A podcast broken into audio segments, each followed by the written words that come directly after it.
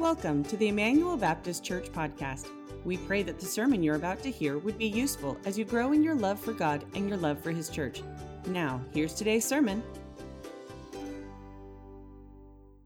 Let me, let me pray for us and we will we'll jump right into God's word. God, would you be with us now as we hear your word? Would you give us open hearts to be receptive and ready hands to be active in living out what your word says? I pray all these things in Jesus' name. Amen. Amen. Turn with me to 1 John chapter 1 if you would. If you, if you don't have a Bible, that's okay. There's one in front of you or your neighbor. Grab it in the back of the seat in front of you. Go towards the back of the book, and it's page 185. 185. I want to read the passage as we uh, get started today. And as you know, we're just going to walk right on through it, not missing a single verse. 1 John chapter 1. We're going to read verses 5 through chapter 2, verse 6. This is what the Word of God says. This is the message that we have heard from Him and proclaimed to you that God is light, and in Him there is no darkness at all. If you say we have fellowship with Him while we walk in the darkness, we lie and we do not practice the truth. But if we walk in the light, as he is in the light, we have fellowship with one another, and the blood of Jesus, his Son, cleanses us from all sin. If we say we have no sin, we deceive ourselves, and the truth is not in us. If we confess our sins, he is faithful and just to forgive us our sins and to cleanse us from all unrighteousness. If we say we have not sinned, we make him a liar, and his word is not in us. Chapter 2, verse 1. My little children, I am writing these things to you so that you may not sin. But if anyone does sin, we have an advocate with the Father, Jesus Christ, the righteous. He is the propitiation for our sins, and not for ours only, but also for the sins of the whole world. And by this we know that we have come to know Him if we keep His commandments. Whoever says, I know Him, but does not keep His commandments is a liar, and the truth is not in Him. But whoever keeps his word in him, truly the love of God is perfected. By this we know that we are in him. Whoever says he abides in him ought to walk in the same way which he walked. That is the word of the Lord. 68 years ago today, something big happened. 1954. The Supreme Court ruled that all states must end the segregation between black and white people. So, 70 years ago, that was 68 years ago, 70 years ago, it was common belief that it was right and good to have a division among people based on their skin color for everything that they do, where they sit, the water fountains they drink from, the bathrooms they use, the schools they learn in, establishments they eat at, the spouses they marry, and even the entrances they walk through. To blend would be appalling. While there's still so much work to do on the front of racial tension in our country, I think there has been good progress to be celebrated from that reality that I just talked about. Many, I trust, know that this is not God's desire. Is not God's desire for such a separation to exist. It's appalling to God that it ever did exist. But there are good and righteous segregations in God's perfect plan, not based on race. But there are good and right segregations in God's perfect plan. We're introduced to probably the chief segregation that God celebrates in verse 5 of today's passage. It's the key verse, I think, of the entire thing that I just read. This is the message that we have heard from him and proclaimed to you that God is light, and in him there is no darkness at all. Segregation from dark and light, righteousness and evil. Verse 5, I think, is the key verse to everything I just read because it sets the, the theme for everything that follows. Think about this with me, okay? Verse 3, we, we looked at that weeks ago. Verse 3 says that we can have fellowship with God. Praise the Lord. Verse 5, yeah, but God doesn't commune with darkness. So then, isn't it natural for you and I, as the reader, once we read verses 3 and 5, you can have fellowship with God, but God doesn't commune with darkness, for you and I to think, well, what do I do with all my darkness? The natural question arises what do we do with all the sin in our lives? And that's what the next 11 verses are all about. So, the title that I have for today is Our Freedom from Sin. Our freedom from sin. If God and sin cannot coexist, how is sin dealt with in a Christian's life? Here's my three points sin is fought, sin is conquered, and sin is replaced. First, sin is fought. I get this concept, that first part in what John's talking about, in actually chapter 2, verse 1. Like, well, you skipped all of chapter 1. Go to chapter 2, verse 1 with me. And he says, My children, I'm writing these things to you so that you might not sin. All right, so, so, so John's desire is that we would fight our sin. That we would fight our sin. He says, My desire is that you wouldn't be sinning anymore. And he says, That's why I wrote these things. Well, what things, John? Well, everything that came before that. He, he said a bunch of things in chapter 1, and he says then in chapter 2, verse 1 I write these things so that you won't sin, guys. Okay. Message received. John, you, you want us to fight sin? So, what are you saying to us that we might fight sin? Well, that's everything that comes before chapter 2, verse 1. In that section, John gives us two strategies to fight our sin. So lift your eyes back up to chapter 1, starting in verse 5 through 10. He gives us two strategies to fight sin, that we might not sin. Chapter 2, verse 1. Firstly, if you want to fight your sin, don't make light of ongoing sin. Don't make light of ongoing sin. Me read verses 6 and 7 again. He says, If we have fellowship with him while you walk in the darkness, we lie. We don't practice the truth. But if we walk in the light as he is in the light, we have fellowship with one another. And the blood of Jesus, his son, cleanses us from all sin. Do you see? Don't make light of the sin. If you're walking in darkness and he's in the light, don't say you're walking with him. You don't make light of walking in the darkness.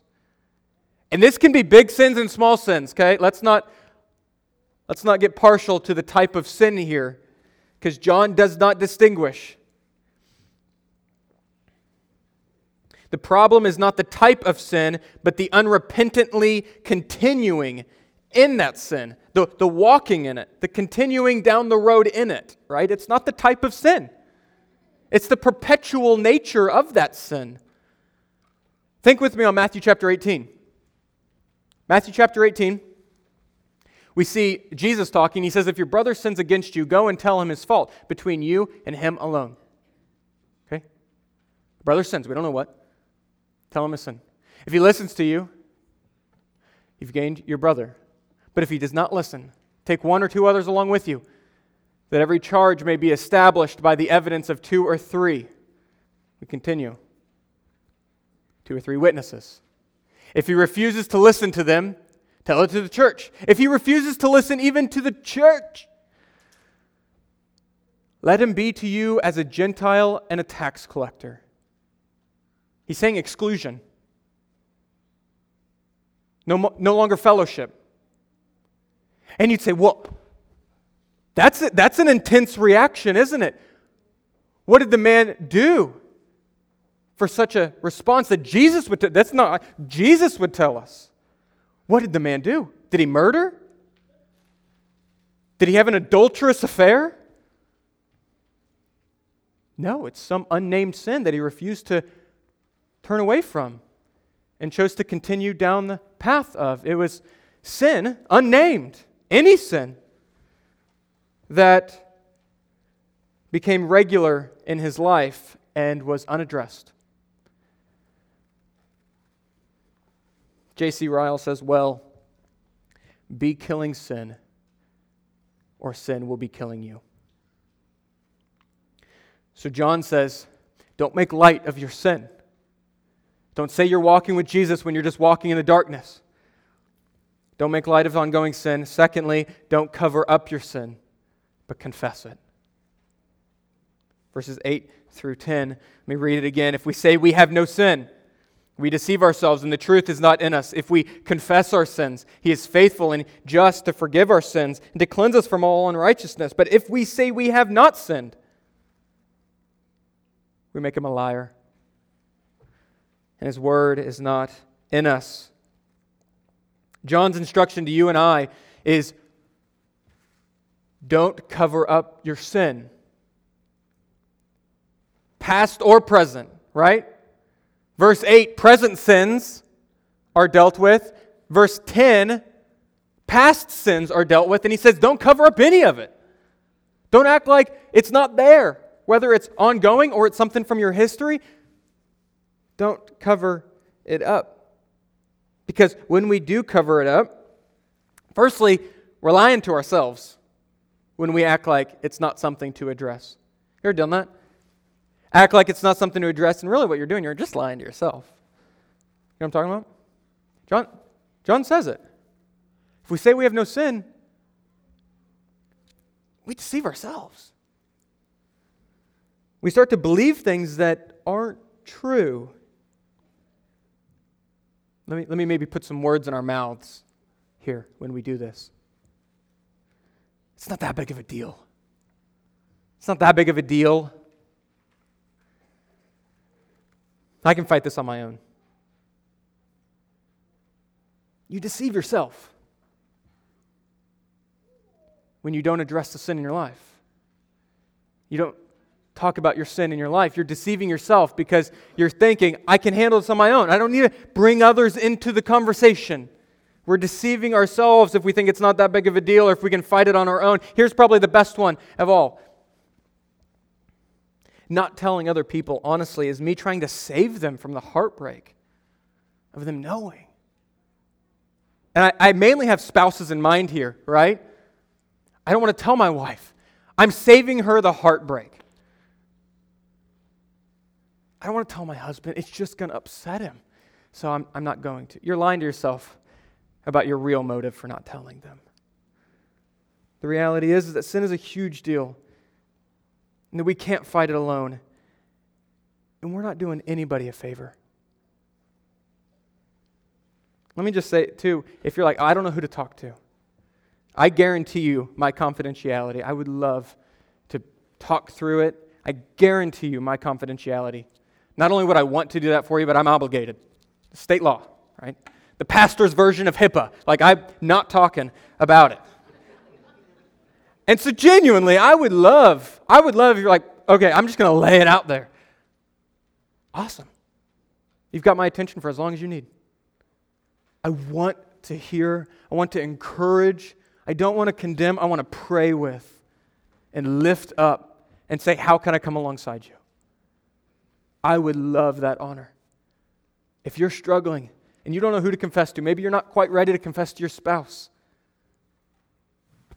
I would love to be the first one to sit and talk with you and encourage you in it. But you're deceiving yourself if you think saying you have no sin and no one needs to know about it, that that's the right path.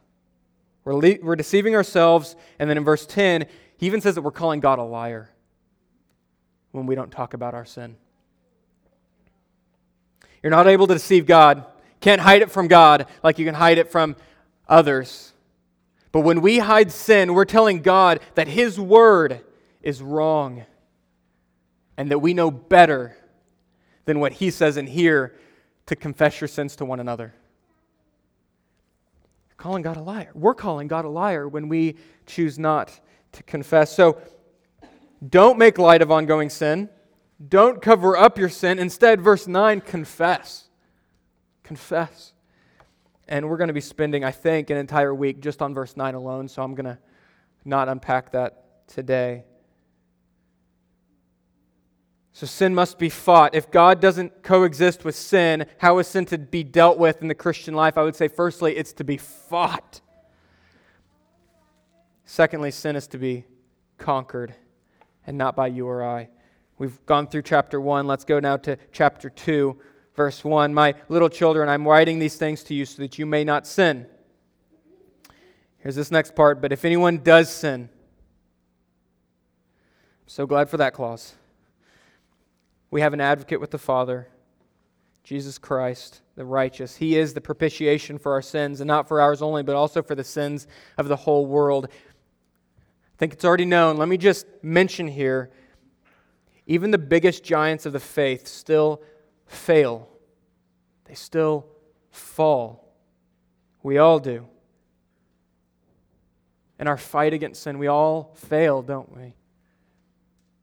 Jeremiah I think it's chapter 2, verse 22, says, No matter how much soap you use or fighting, the stain of sin will not be removed. You can fight all day long and do, but sin is not conquered in your life by that. You can wash it with soap, you can fight all day long, but the stain of sin remains. Thank God that Jesus is capable of conquering the sin and the stain that it leaves for us. And that's what verses 1 and 2 here are. We see that, firstly, Jesus is our advocate. I just want to actually jump up to that. He's our advocate. It's why he got on the cross for you and I to advocate. He got on the cross to advocate. And that's why he continues to pray for you and me. Did you know that? even to this moment, Jesus talks to the Father about his love for you. Robert Murray said, If I could just hear Jesus praying for me in the next room, I would not fear a million enemies. Yet the distance makes no difference. He is praying for me. Couldn't agree more. So he's our advocate, but the one I really want to emphasize is he's our propitiation for our sins. This word, it's not a common word walking down the street. You don't hear that talked about too much between two bros. Propitiation, yeah, uh, yeah. So what, what does that mean? Well, it's an appeasement. It's to appease someone. So when he's our appeasement, what does that mean? Well, we have upon us the wrath of God, and He is the appeasement to the wrath of God to settle that for us. He is our appeasement with God's wrath upon us for our sin. So, for Christians, God's wrath is appeased with Christ.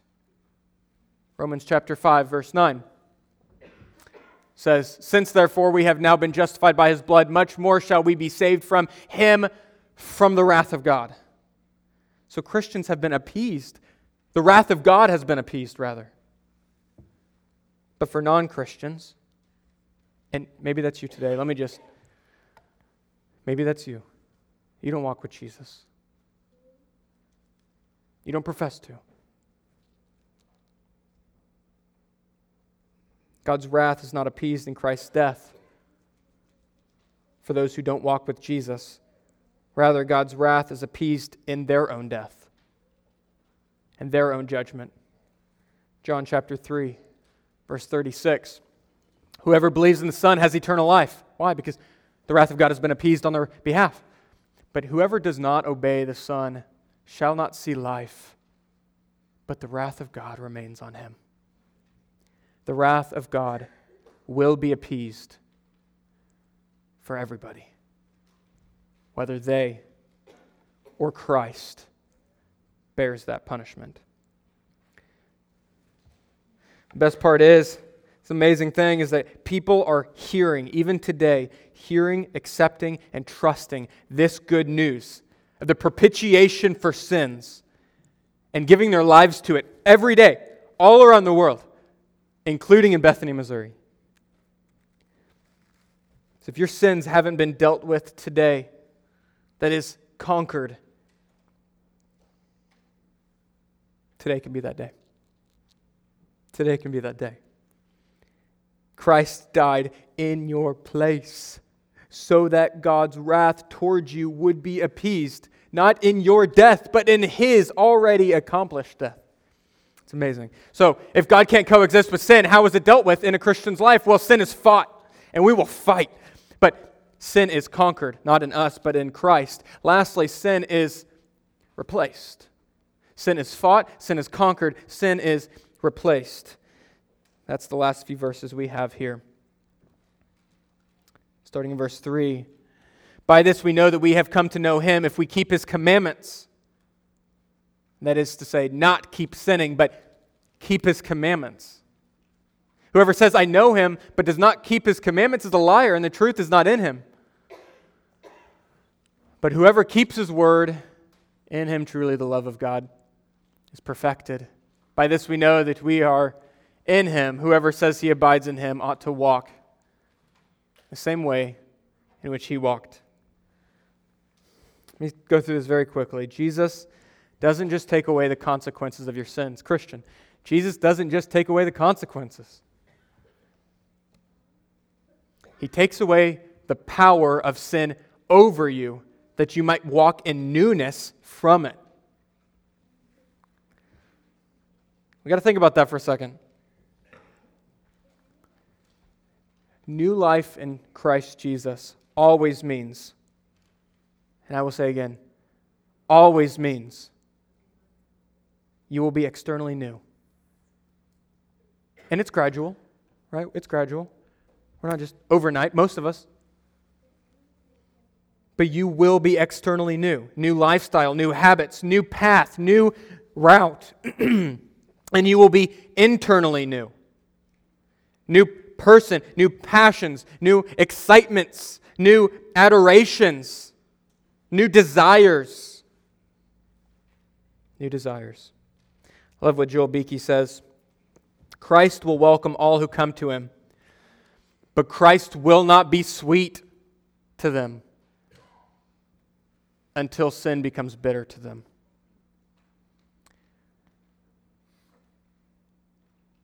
Walking in newness of Christ always means both externally new and internally new people. And both changes matter. Your inward change of heart is what God sees. And because of that is why he calls you his son or daughter. Your internal change. You have a new heart. God sees that. But your external, outward change of lifestyle is how other people, not God, other people identify you as his son or daughter. Both matter. God sees the heart, and we see the outward differences in your life. So, a life of sin, people can say, You don't walk with Jesus. You don't call him Lord. You don't know him. But a life of righteousness, people can say, You know God. Something's different. I was just reading in my devotions this morning uh, before church, 1 Samuel chapter 10. And Saul, before he came king, a whole new man after he met God. And people all around town were saying, Is this the son of Kish? Who is this guy? Surely not. Why? Because there's not only an internal, but an external transformation. And this text is this text is sometimes hard for us to swallow. Let me look at verse 4 with you. One last this is the last thing I'm talking about. Verse 4. Whoever says, I know him, but does not keep his commandments, is a liar. And the truth is not in him. Let me just linger on this passage for just one minute. This text is meant to challenge you, it's meant to challenge me. Here's the hard truth, guys. when your creed and your deeds don't align, it's the deeds that matter. When your creeds and your deeds don't align, it's your deeds that matter. Well, I don't know what a creed is. Well, it's like a statement of your belief or your faith. You think the Apostles' Creed, we believe in God the Father. It goes on through. It's a statement of faith. But when your creeds and your deeds don't line up and they're completely opposite, it's honestly your deeds that tell a more honest story. Our fruits tell the truth more than our mouths do, oftentimes. John Calvin said, Doctrine is not an affair of the tongue, but of the life. So this text is meant to challenge us, but let me finish with this. Our text, this text, is meant to give you hope. It's meant to give you hope. Before Christ, sin has the final say in your life. You're a slave to it. But with Christ, you are empowered to fight, to change your path, to prove the enemy wrong, to choose anew. This passage does challenge us, but it does offer hope. You don't have to be stuck in the same rut you find yourself in even today. Christ conquers. Christ empowers that we can fight. And Christ replaces sin with holiness. So may we be a church that fights back against sin, trust in a Savior who has conquered it, and see Him replace it with holiness in our lives. Let me pray for you. God, I thank you for today. Thank you for your word. That it challenges us, but more than challenges us, it gives us hope. I pray, Lord, as we respond now, as we think about these things, the last five minutes, that each of us here wouldn't want to rush out the doors.